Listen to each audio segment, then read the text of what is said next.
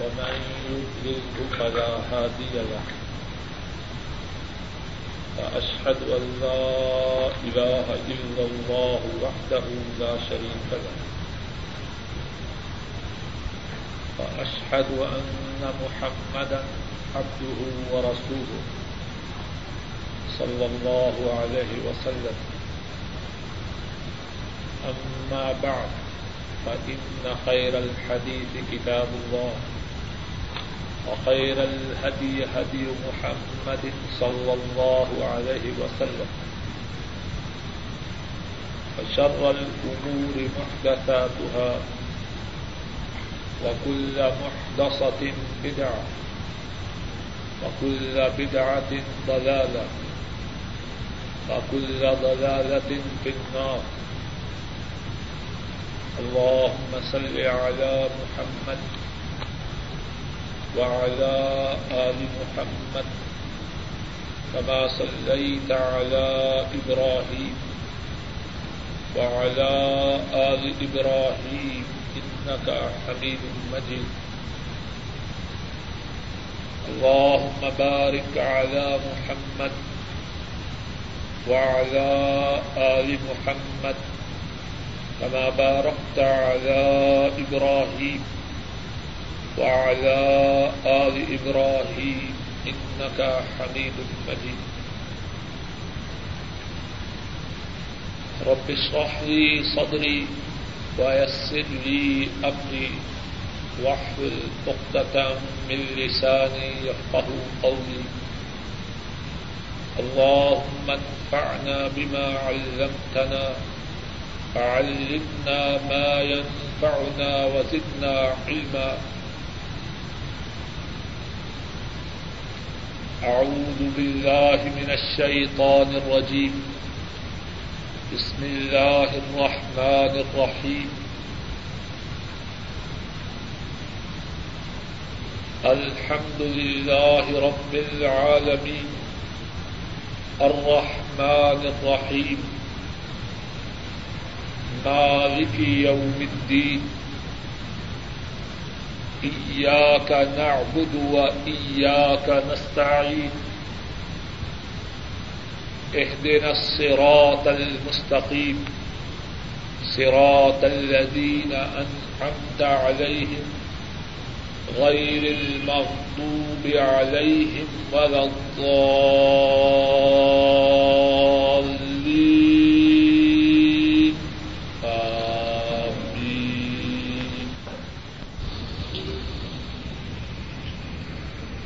ہماری سیدھی راہ کی طرف رہنمائی کیجیے راہ ان لوگوں کی جن پر آپ کا انعام ہوا، نہ ان پہ غضب ہوا اور نہ وہ گمراہ ہوئے۔ گزشتہ درس میں اللہ کی توفیق سے بات یہاں تک پہنچی تھی کہ اہ دینا سیرات المستقیم، کہ اس آیت میں دو سوالات ہیں۔ پہلا سوال یہ ہے کہ سرات مستقیم کیا ہے؟ اللہ کی توفیق سے گزشتہ درس میں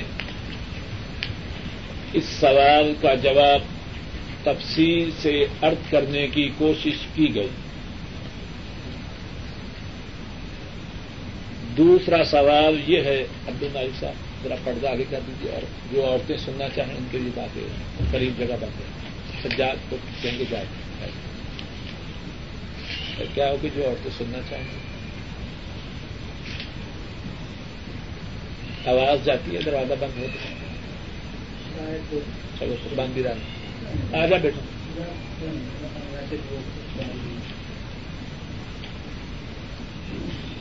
تو پہلا سوال یہ تھا کہ سرات مستقیم کیا ہے؟ گزشتہ درس میں اللہ کی توفیق سے اس سوال کا جواب تفصیل سے عرض کرنے کی کوشش کی گئی۔ اور جواب کا خلاصہ یہ ہے کہ سرات مستقیم، رحمت دعالم تاجدار مدینہ، امام الانبیاء، قائد المرسلین، حضرت محمد صلی اللہ علیہ وسلم کا راستہ ہے۔ اور صرف وہی راستہ سرات مستقیم ہے۔ دوسرا سوال جو اس آیت شریفہ کے متعلق ہے، اور جس کی طرف اشارہ بخاری صاحب نے بھی درس کے اختتام پہ کرنا چاہا وہ سوال یہ ہے اہدن الصراط المستقیم کہنے والا کون ہے؟ ظاہر ہے اہدن الصراط المستقیم وہی کہے گا جو مسلمان ہے۔ قرآن کریم کی تلاوت کرے یا نماز ادا کرے، وہ مسلمان ہی احدین سراط المستقیم کہے گا، ہماری سیدھی راہ کی طرف رہنمائی کیجیے۔ سوال یہ ہے، اگر وہ سراط مستقیم پہ موجود ہے تو اس کا سوال کرنا بیکار ہے۔ اور اگر وہ سرات مستقیم پہ موجود نہیں، تو مراد یہ ہوئی کہ اسلام جو ہے انسان کو سرات مستقیم پہ نہیں لا اور دونوں صورتیں بڑی تیزی ہیں۔ تو اس آیت شریفہ کا کیا مقصد ہے؟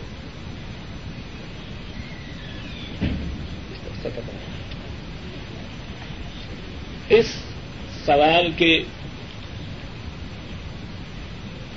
کئی ایک جواب ہیں۔ ان میں سے دو اللہ کی توفیق سے عرض کرتا ہوں۔ اللہ بات سمجھانے اور ہم سب کو سمجھنے کی توفیق ادا کرنا پہلی بات یہ ہے کہ سرات مستقیم کیا ہے؟ سرات مستقیم، رسول کریم صلی اللہ علیہ وسلم کی راہ ہے۔ اس راہ میں کیا ہے؟ کیا اس راہ کا مقصد یہ ہے کہ انسان یہ کہہ لے اشد اللہ الہ الا اللہ و ان محمد ابدہ و رسول صلی اللہ علیہ وسلم کیا یہ بات کہنے سے بات مکمل ہو جاتی ہے؟ آپ کی جو راہ ہے، آپ جو دین اسلام لے کے آئے ہیں، وہ کیا وہ ایمان جس کی طرف آپ دعوت دیتے ہیں، وہ کیا کیا وہ کلمہ توحید بس پڑھ لینے کا نام ہے؟ کیا وہ صرف نماز پڑھ لینے کا نام ہے؟ کیا وہ صرف روزے رکھ لینے کا نام ہے؟ اسلام و ایمان انتہائی جامع چیز ہے۔ زندگی کا کوئی شعبہ ایسا نہیں جس میں اسلام اپنی حکمرانی نہ چاہتا۔ اس میں اعتقادات بھی ہیں، اس میں اعمال بھی ہیں، اس میں معاملات بھی ہیں، اس میں اخلاق بھی ہیں۔ زندگی کا کوئی شعبہ ایسا نہیں جس میں اسلام کی اپنی تعلیمات نہ ہو اسی بات کو ذرا اس انداز سے سمجھیے۔ صحیح بخاری میں ہے، حضرت ابو ہریرا رضی اللہ تعالی عنہ وہ بیان کرتے ہیں رسول کریم صلی اللہ علیہ وسلم ارشاد فرماتے ہیں المان بدع و ستی المان بدع و ستون شعبہ۔ المان بدع و ستون شعبہ، والحیاء شعبة من الایمان۔ ارشاد فرمایا کہ ایمان کی ساٹھ سے اوپر شاخیں ہیں اور ان شاخوں میں سے ایک شاخ حیا ہے۔ اب سوال یہ ہے،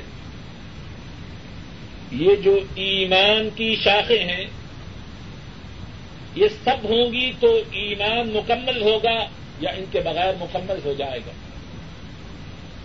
اور وہ شاخیں کیا کیا ہیں؟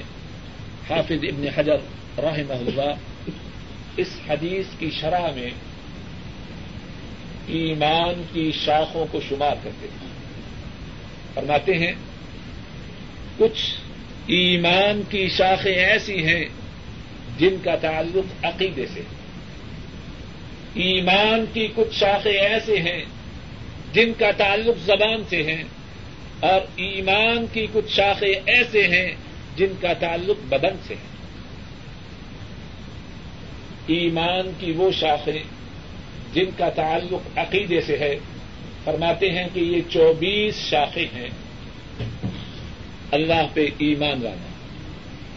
اللہ کی ذات میں، اللہ کی صفات میں کسی کو شریک نہ ٹھہرا۔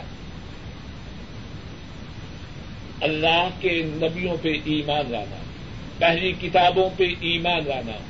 فرشتوں پہ ایمان لانا، رسول کریم صلی اللہ علیہ وسلم پہ ایمان لانا، اللہ سے امید رکھنا، اللہ سے ڈرنا، اللہ پہ توقل کرنا، اللہ پہ اعتماد کرنا، اللہ پہ بھروسہ کرنا، سب باتیں ایمان کی شاخوں میں سے ہیں۔ مصیبت آ جائے اس پہ صبر کرنا، اللہ کے فیصلوں پہ راضی ہونا فرماتے ہیں، اس طرح ایمان کی وہ شاخیں، جن کا تعلق عقیدے سے ہے، وہ چوبیس ہے اور سات ایمان کی شاخیں وہ ہیں، جن کا تعلق زبان سے ہے۔ زبان سے اللہ کی وحدانیت کا اقرار کرنا، قرآن کریم کی تلاوت کرنا، دین کا علم سیکھنا اور سکھلانا اللہ کا اللہ کا ذکر کرنا۔ بےحودہ باتوں سے اپنی زبان کو پاک رکھنا۔ فرماتے ہیں، ایمان کی سات شاخیں ایسی ہیں جن کا تعلق زبان سے ہے۔ اور اڑتیس شاخیں ایسی ہیں، تھرٹی ایٹ، جن کا تعلق اعمال سے ہے۔ بدن کا پاک ہونا، نماز پڑھنا، روزہ رکھنا، حج کرنا، زکات دینا، اپنے بیوی بچوں سے اچھا سلوک کرنا، اپنے پڑوسیوں سے بھلا سلوک کرنا۔ مسلمانوں کے جو امام ہیں، ان کی عبادت کرنا۔ اور اگر وہ مسلمانوں کا امام ہے ان کا خیال رکھنا۔ زندگی کا کوئی شعبہ ایسا نہیں جن کو ایمان کی شاخوں نے اپنے اندر نہ سمو لیا چوبیس کا تعلق اعتقاد سے، سات کا تعلق زبان سے، اڑتیس کا تعلق اعمال سے، بدن سے۔ ٹوٹل کتنی ہوئی بخاری صاحب؟ Sixty nine. انہتر ایمان کی شاخیں ہیں۔ اب جو بات کہنا چاہتا ہوں وہ سمجھیے۔ کون ہے وہ مائی کا لال جو اس بات کا دعوی کر سکے کہ میں مسلمان ہونے کے بعد ایمان کی ان تمام شاخوں میں پورا ہوں؟ دن سراط المستقیم۔ مسلمان کہہ رہا ہے، اے اللہ، آپ کی توفیق سے اسلام کے دائرہ کے اندر داخل ہو چکا۔ لیکن ایمان کی جو شاخیں ہیں، اسلام کی جو حکمرانی زندگی کے تمام شعبوں پر ہے، اے اللہ، آپ سے مدد چاہتا ہوں۔ آپ مجھے توفیق عطا فرمائیے کہ میرے معتقدات میں، میرے زبان کے اعمال میں، میرے بدن کے اعمال میں ہر جگہ اسلام ہی اسلام۔ اس طرح مسلمان کی دعا بیکار ہے یا بامقصد ہے۔ اور ایک مثال سے سمجھیے۔ صحیح مسلم میں ہے۔ حضرت سلمان فارسی رضی اللہ تعالی عنہ۔ ان سب تھوڑے سے آگے آپ یہ پورا صحیح مسلم میں ہے۔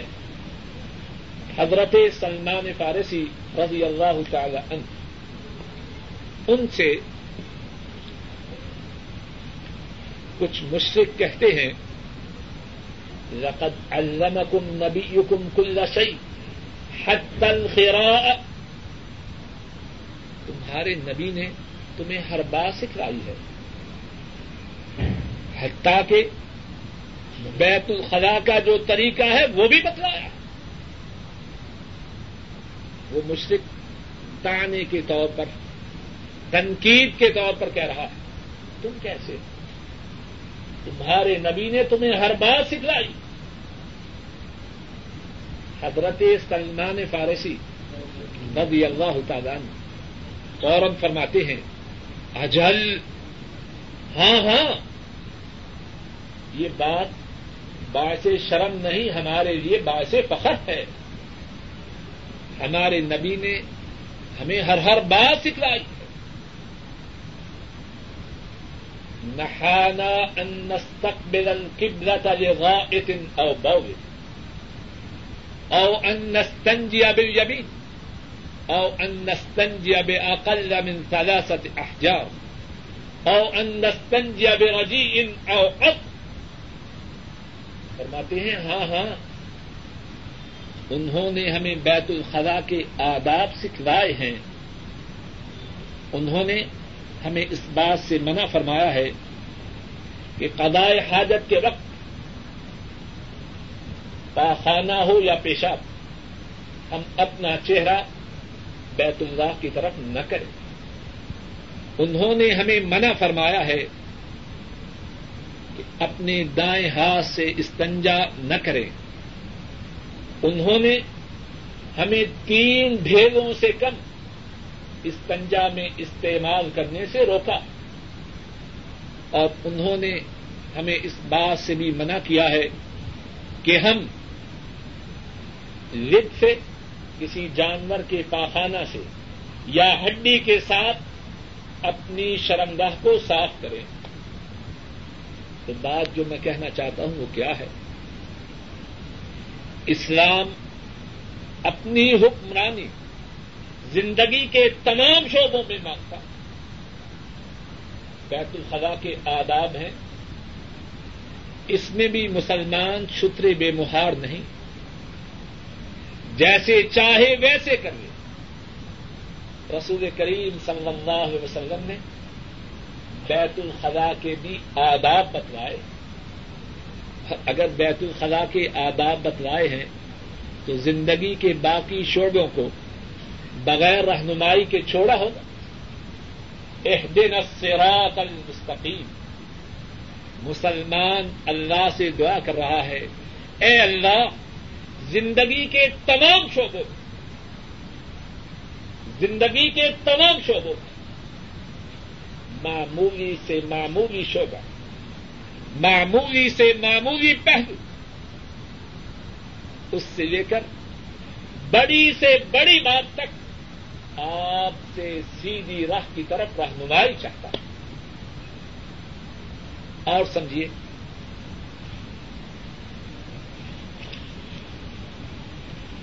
سورہ البقرہ کھولیے آج نمبر دو سو آٹھ۔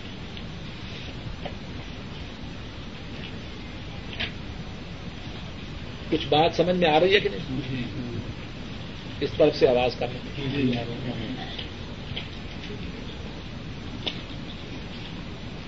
یا ایوہ الذین آمنوا ادخلوا فی السلم کافہ۔ مل گئی ہے سب کو؟ دو سو آٹھ نمبر آئے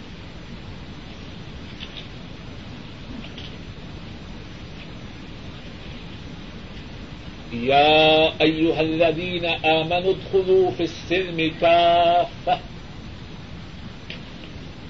ذرا توجہ سے سنیے اور یاد رکھیے. اے ایماندارو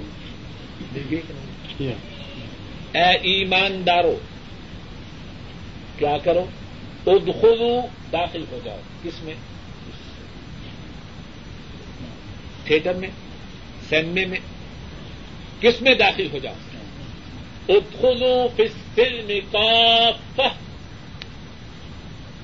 داخل ہو جاؤ اسلام میں پورے پورے اے ایمانداروں داخل ہو جاؤ۔ کتاب کن سے ہے؟ بولیے سب بولیے۔ اللہ نے ٹائٹل دے دیا ہے۔ لیکن کوئی یہ نہ سمجھ لے کہ ٹائٹل مل گیا یا میں نے کلمہ توحید پڑھ لیا، اب کامیابی یقینی ہے؟ بات ایسی نہیں۔ اللہ چاہے معاف کر دے اس کی کرم نوازی ہے۔ کلمہ توحید پڑھ لینے سے بات پوری نہیں ہوتی۔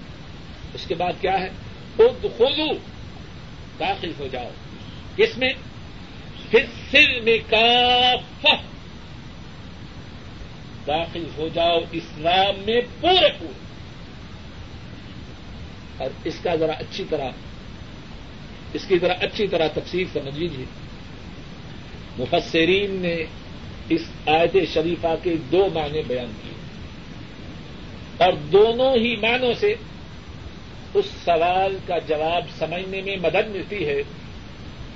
جس سوال کا جواب میں دینے کی اللہ کی توفیق سے کوشش کر رہا ہوں۔ پہلا معنی یہ ہے، اے ایماندار لوگوں اسلام میں داخل ہو جاؤ پورے۔ کیا مقصد؟ ایسا نہ ہو کہ کلمہ توحید تو پڑھ لیا، اب اذان ہو جائے۔ ٹھیک ہے جی مسلمان ہوں جی ایسا پکا مسلمان۔ ہے مسجد میں جانا ذرا مشکل۔ پروگرام بڑا اچھا ہے۔ مہمان آئے ہیں۔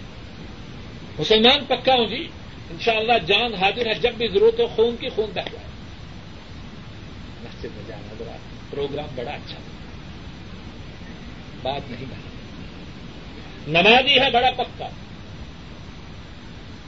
بیوی بچوں سے برا سلوک کرتا ہے۔ اسلام میں پورا داخل نہیں ہوتا کل میں تو ہی ٹھیک ہے، اچھی بات ہے۔ نماز جماعت سے پڑھتا ہے، بھلی بات ہے۔ اپنے بچوں کے، اپنی بیوی کے حقوق ادا نہیں کرتا۔ یہ اسلام میں پورا داخل ہے۔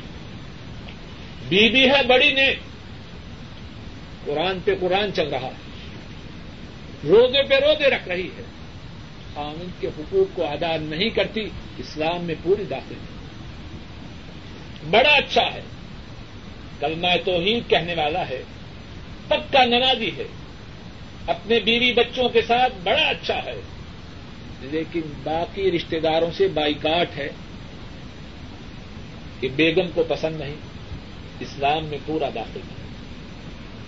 رشتے داروں سے بھی اچھا ہے، پڑوسیوں کے ساتھ بہت برا ہے، اسلام میں پورا داخل ہے۔ کلمہ توحید بھی ہے، نمازی بھی ہے۔ سلا رحمی بھی کرتا ہے، بیوی بچوں کے حقوق بھی ادا کرتا ہے، پڑوسیوں سے بھی اچھا ہے، لیکن سودی کاروبار کرتا ہے۔ اسلام میں پورا داخل خلوف سل میں کا کلمہ توحید ہے، نمازی ہے سلا رحمی ہے، بیوی بچوں کے حقوق کی ادائیگی ہے۔ پڑوسیوں کے ساتھ اچھے تعلقات ہیں۔ اور رزق بھی رزق حلال ہے، لیکن رات کو ایک دفعہ ڈرامہ بھی دیکھتا ہے۔ وہ بھی سنتا ہے، جس کی سننے سے اللہ کے رسول نے منع فرمایا ہے۔ وہ بھی دیکھتا ہے، جس کے دیکھنے سے منع فرمایا ہے۔ سب کچھ ٹھیک ہے، لیکن اسلام میں پورا داخل۔ ہے فی السلم کافت زندگی کے تمام شعبوں میں، زندگی کی تمام جوانب میں، زندگی کے تمام پہلوؤں میں اسلام میں داخل ہو جاؤ۔ ایک معنی ہے یہ۔ بات سمجھ میں آئی کہ نہیں؟ دوسرا معنی کیا ہے؟ اور وہ شاید اس سے بھی زیادہ ڈائریکٹ ہے۔ اے وہ شخص جس نے اسلام کا ایمان کا دعوی کیا اب تو پورے کا پورا اسلام میں داخل ہو جا۔ تیرا سر، تیری آنکھیں، تیرا ناک، تیرے کان، تیری زبان، تیرا چہرہ، تیرے ہاتھ، تیرا سینہ، تیری ٹانگیں، تیرے قدم سب کے سب اسلام میں داخل ہو جا۔ ایسا نہ ہو کہ سینہ تو اسلام میں داخل ہے۔ کلمہ توحید ہے، چہرہ اسلام میں داخل ہے۔ ایسا نہ ہو کہ چہرہ تو اسلام میں داخل ہے، سینہ بھی داخل ہے، لیکن آنکھیں اسلام میں داخل ہیں۔ اس کی آنکھیں اسلام میں داخل ہیں، اس کی آنکھیں مسلمان ہیں۔ سن لیجیے اور توجہ سے سنیے اور یاد رکھیے۔ دل چاہے مانیے، دل چاہے نہ مانیے، لیکن بات واضح ہے۔ کس کی آنکھیں مسلمان ہیں؟ جو اپنی آنکھوں سے وہی دیکھتا ہے جن کے دیکھنے کا اللہ اور اس کے رسول نے حکم دیا۔ یا جن کے دیکھنے کی اللہ اور اس کے رسول نے اجازت دی۔ جو شخص اپنی آنکھوں سے وہ دیکھے جس کے دیکھنے سے اللہ نے منع کیا ہے یا اللہ کے رسول نے منع کیا ہے، وہ کتنا بڑا بن جائے۔ اس کی آنکھیں مسلمان ہیں۔ بات واضح۔ کس کے کان مسلمان ہیں؟ اس کے کان مسلمان ہے جو ان کانوں سے وہی سنتا ہے۔ ذرا بات سن لیجیے کوئی ایسا نہ کہ بڑی سختی ہو گئی۔ اس میں بڑی نرمی بھی ہے۔ وہ سنے جس کے سننے کا حکم ہے یا جس کے سننے کی اجازت ہے۔ دو باتیں کہہ رہا ہوں۔ وہ سنے جس کے سننے کا حکم ہے یا جس کے سننے کی اجازت ہے۔ اور اگر کوئی اپنے کانوں سے وہ سنے جس کے سننے کی اجازت نہیں، وہ کتنا بڑا بن جائے۔ اس کے کان مسلمان گانا سنے غیبت سنے چگلی سنے اب وہ کچھ بن جا اس کے کان ابھی تک اسلام میں داخل نہیں۔ اور آپ کو یاد ہے ایک دن سبق میں ہم نے پڑھا وہی آقاب من النار۔ ان ایڈیوں کے لیے جہنم کی آگ ہے، جو وضو میں خشک رہے تو جب ایڈیوں کے لیے جہنم کی آگ ہے، تو ایڈیوں والا کہاں جائے گا؟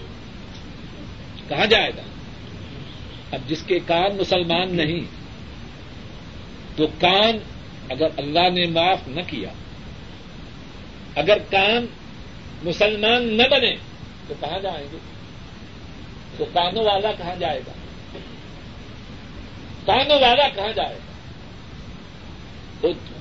فی السلم کافہ۔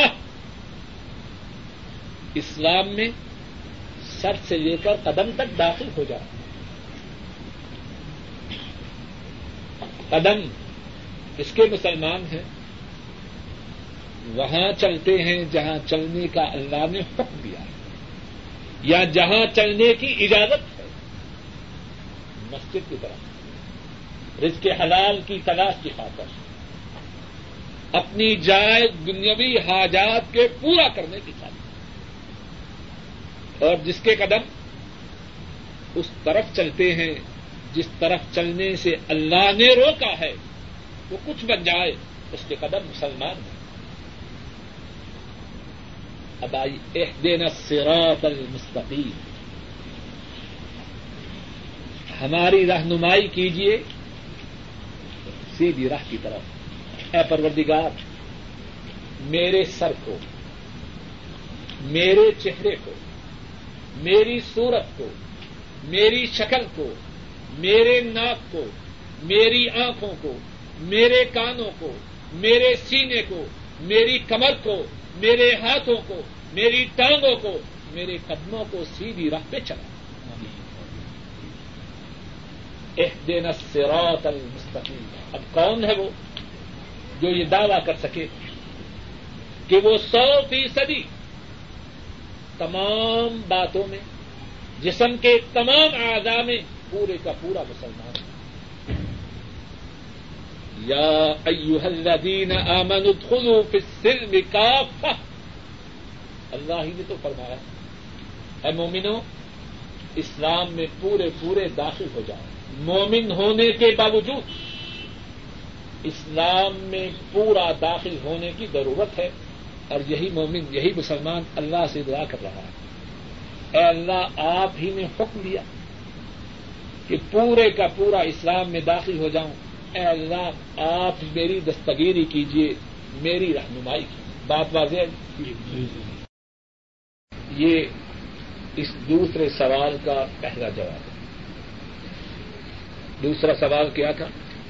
کہ مومن پہلے ہی سیدھے راہ پہ ہے، کس طرح اللہ سے سیدھی راہ پہ آنے کے لیے رہنمائی طلب کر رہا اس سوال کا دوسرا جواب یہ ہے کہ جو شخص تھوڑا بہت راہ حق پہ آ گیا، کیا اسے اس بات کی گارنٹی ہے کہ وہ اسی پہ ثابت قدم رہے گا؟ کتنے لوگ ہیں صبح کے وقت ایماندار ہوتے ہیں، شام کے وقت مرتد ہو جاتے ہیں۔ اہدین الصراط المستقیم۔ مومن اللہ سے دعا کر رہا ہے۔ اے اللہ، جہاں تک آپ کی توفیق سے سیدھی راہ پہ آ چکا، اب اس پہ گام لگ رکھتا۔ کتنے ہیں؟ نیکی کا ارادہ کرتے ہیں۔ جی داڑھی رکھ لیں۔ چند دن گزرتے ہیں۔ بچے کو عالم بنانا ہے۔ پریشانی کے دن تھے، نیک ارادے موجود تھے۔ اللہ نے آسانی کے دروازوں کو کھول دیا، دماغ خراب ہو اتنے لوگ ہیں، مصیبت آتی ہے۔ اس بات کے انتظار میں ہوتے ہیں، اذان ہو اور مسجد میں پہنچ جا۔ اللہ نے مصیبت دور کر دی۔ کاروبار میں برکت عطا فرما دی۔ جس الجھن میں پھنسے تھے، اس سے نکال دیا۔ اب اذان ہوتی ہے تو فوراً کہتے ہیں ایک تو بانگیا نہیں یعنی سالن دیتے یہ جو اذان دینے والا ہے، یہ سانس نہیں دیتا۔ ہر وقت تنگ کرتا۔ اہدن الصراط المستقیم۔ اے پروردگار، جو تھوڑی بہت ہدایت عطا فرمائی، اب اس پہ ثابت قدم رکھ۔ اب قدم آگے اٹھے، پیچھے نہ پڑے۔ صراط الذین انعمت علیہم۔ راہ ان لوگوں کی جن پر آپ کا انعام انعم ینعم انعام انعام فرمانے۔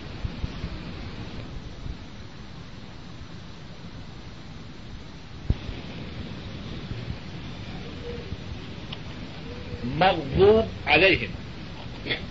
غاضب یغضب، اس سے مراد کا ناراض ہونا۔ غاضب جو غضب ناک ہونے والا ہو، اس کو کہتے ہیں غاضب مغضوب، جس پہ ناراض ہوا جائے۔ ورب دل و دل و دلون و دلاون اس سے مراد کا گمراہ۔ دالن گمراہ۔ دالن گمراہ۔ ظالین اس کی جمع۔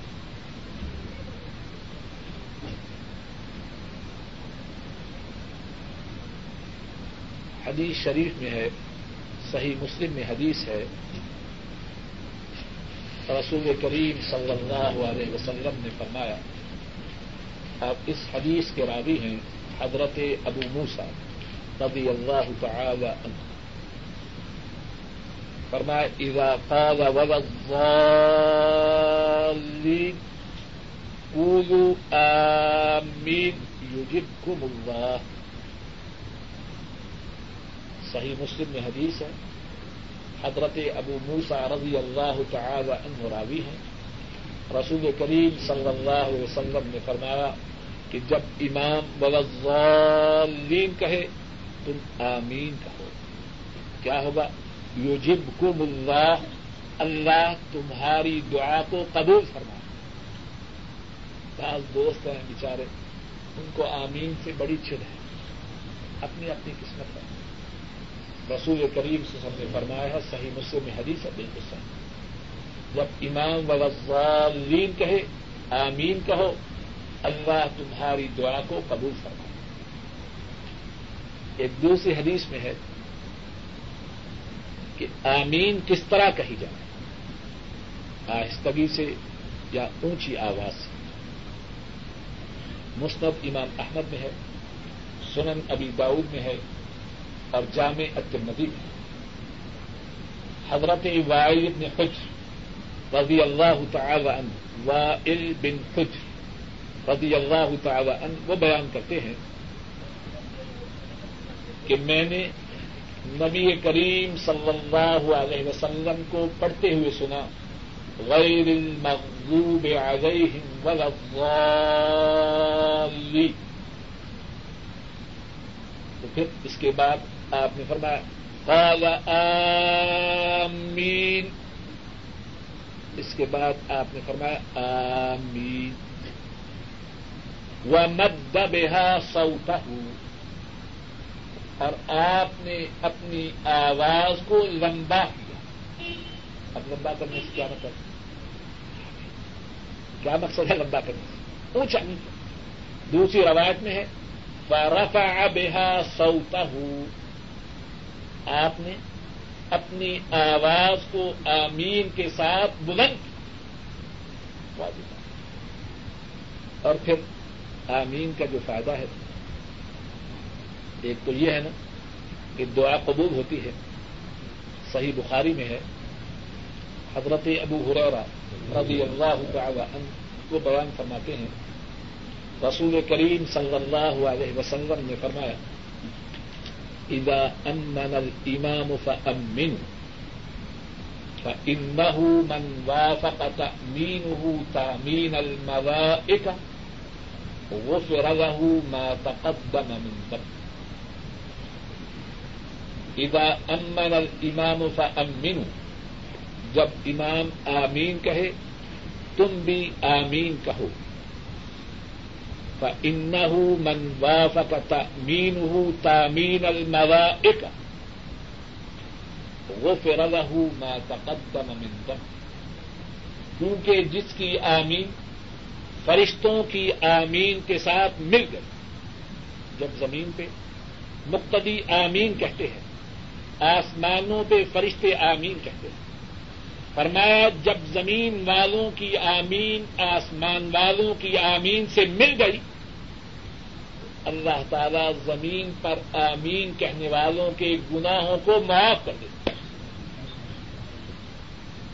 چھوٹی سی بات ہے، کتنا زیادہ اجر و سوال ہر بار لوگ ہم ہاں کتنے زیادہ پریشان ہیں۔ اس صورت کے متعلق ایک اور بات جو ضروری ہے وہ اس سورت کی فضیلت سورہ الفاتحہ کی بہت زیادہ فضیلت ہے۔ اور بہت بڑی فضیلت ایک یہ ہے کہ جب کوئی شخص سورہ الفاتحہ پڑھتا ہے تو اللہ مالک الملک ہر آیت کا جواب خود ارشاد کرنا کیا کہیں گے؟ ڈائریکٹ کال ملی ہے۔ ادھر سے ایک آیت پڑتا ہے، آسمان والا اس آیت کا جواب دیتا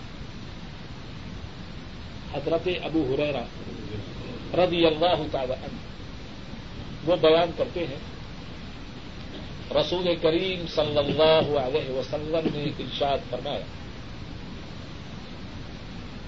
کل صلاة لا يقرأ فيها بأم القرآن، فهي خداج فهي خداج فهي خداج غیر تمام. رسول کریم صلی اللہ علیہ وسلم نے فرمایا، ہر نماز جس میں سورہ الفاتحہ نہ پڑی جائے، وہ ناقص ہے۔ ایک مرتبہ نہیں فرمایا، تین مرتبہ۔ وہ ناقص ہے، وہ ناقص ہے، وہ ناقص۔ غیر و تمام، نامکمل۔ سننے والا سوال کرتا ہے، انا نقون وارا الامام ہم امام کے پیچھے ہوتے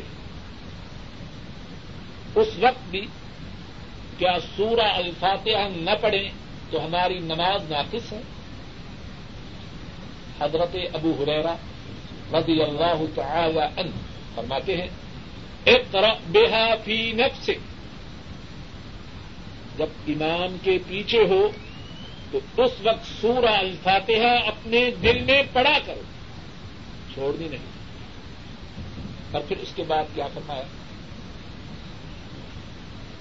ابو حریرا رضی اللہ تعالی عنہ فرماتے ہیں کہ میں نے رسول کریم صلی اللہ علیہ وسلم سے سنا ہے، آپ فرماتے ہیں کہ اللہ مالک الملک، خود ارشاد فرماتے ہیں۔ اب ایسی حدیث جس میں اللہ کا ارشاد ہو، وہ کون سی حدیث ہے؟ حدیث خود اللہ کیا فرماتے ہیں؟ پسند سلا بینی و بین ابدی پسند سلا بینی و بین ابدی ولے ابدی ما سال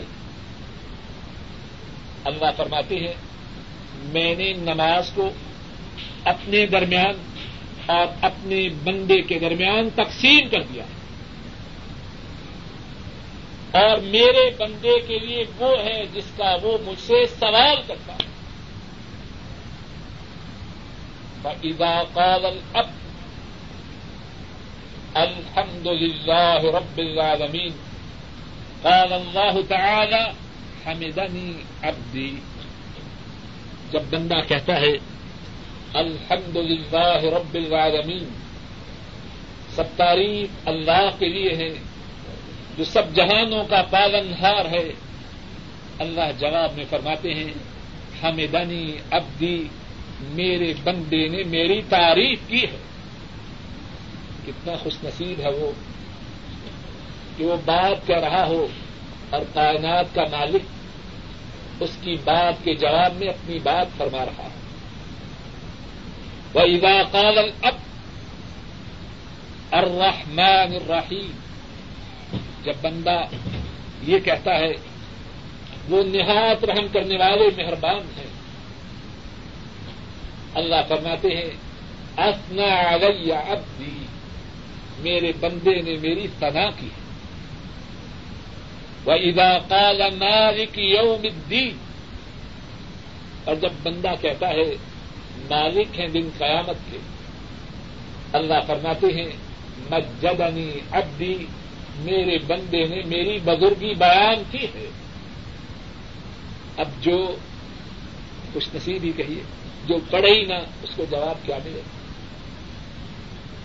جب کہتا ہے مالک یوم الدین، اللہ فرماتے ہیں، مجدنی عبدی، میرے بندے نے میری بزرگی بیان کی ہے۔ ادا قال ایا کا نعبد و ایا کا نستعین خاص تیری ہی بندگی کرتے ہیں، اور خاص تجھی سے مدد مانگتے ہیں۔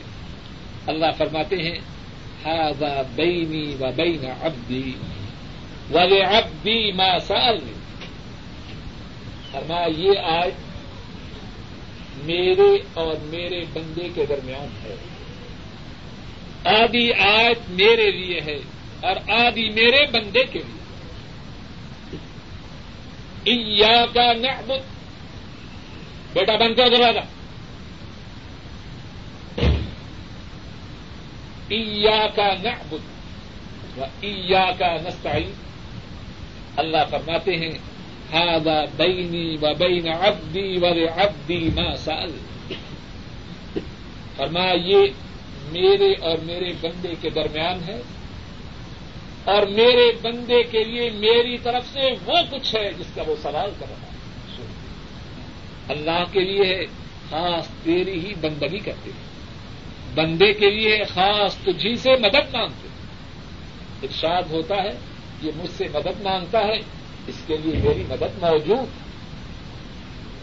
اهدنا الصراط المستقيم صراط الذين أنعمت عليهم غير المغضوب عليهم ولا الضالين اللہ فرماتے ہیں هذا لعبدي ولعبدي ما سأل۔ اب یہ سارا حصہ میرے بندے کے لیے ہے۔ اور میرا بندہ مجھ سے جس بات کا سوال کر رہا ہے، میں اس کو عطا فرماتا ہوں۔ اتنی فضیلت ہے سورہ الفاتحہ۔ اور اس حدیث سے یہ بھی معلوم ہوا کہ سورہ الفاتحہ کا پڑھنا نماز میں کس قدر ضروری ہے۔ ایک حدیث ارد کر کے بعد ختم کروں گا۔ جامع الترمدی میں ہے، حضرت عبادہ بن سامد رضی اللہ تعالی عنہ، وہ بیان کرتے ہیں۔ حضرت عبادہ بن سامد رضی اللہ تعالی عنہ، حضرت عبادہ بن سامد رضی اللہ تعالی عنہ، وہ بیان کرتے ہیں۔ رسول کریم صلی اللہ علیہ وسلم نے ہمیں فجر کی نماز پڑھائی۔ ذرا اچھی طرح توجہ سے سن لیجیے بعض لوگ جب سورہ الفاتحہ کے متعلق بات ہو تو قرآن کریم کی آج پڑھتے ہیں۔ وہ ادا قر القرآن مستم او انچت یا الرقم تو یہ حدیث اچھی طرح سن لیجیے ان بچاروں کو یہ پوچھیے ان بچاروں سے یہ پوچھیے کہ یہ آج کس پہ نازل ہوئی؟ وہ ادا قر القرآن کس پہ نازل ہوئی رحمت دو عالم صلی اللہ علیہ وسلم پہ نازل ہوئی اس آیت کا مقصد و مفہوم وہ زیادہ سمجھتے ہیں یا تو زیادہ سمجھ انہوں نے کیا سمجھا؟ حضرت عبادہ بن سامد رضی اللہ تعالی عنہ فرماتے ہیں، آ حضرت صلی اللہ علیہ وسلم نے فجر کی نماز پڑھائی نماز سے فارغ ہوئے۔ آپ نے احساس کیا کہ آپ پر قرات میں تشویش ہے۔ آپ نے فرمایا، لعلکم تقرؤون وراء امامکم۔ شاید تم اپنے امام کے پیچھے کچھ پڑھتے تھے۔ صحابہ نے عرض کی، ای واللہ ہاں ہاں ہم پڑھتے تھے۔ آپ نے فرمایا، لا تفعلوا الا بام القرآن جب امام کے پیچھے ہو تو سورہ الفاتحہ کے ماسوا کچھ نہ پڑھو۔ اور پھر فرمایا، جو شخص سورہ الفاتحہ نہ پڑھے، اس کی نماز نہیں ہوتی۔ بس اسی پہ بات ختم کروں گا۔ اب یہ جو حدیث ہے، یہ واقعہ ہے، نماز کا جماعت کا ہے یا منفرد کا ہے؟ بولیے۔ اور اس نماز میں جو قرات ہے وہ سلی ہے یا جہری ہے؟ بعض لوگ کہتے ہیں جی سلی ہو تو ٹھیک ہے، جہری میں ٹھیک ہے اب فجر کی نماز میں جو قرآت ہے وہ جاری ہے یا سدھی ہے؟ حدیث باتیں ہے۔ اب اس کے علاوہ سورہ الفاتحہ کے بارے میں اور بھی کچھ احادیث ہیں۔ اللہ نے چاہا تو آئندہ درس کی ابتدا سورہ الفاتحہ کی فضیلت ہی کے عنوان سے کریں گے اور اس کے بعد آئندہ درس جاری رکھیں گے۔ آخر دعوانا الحمد للہ رب العالمین۔ حدیث کی سمجھ تو آپ صحیح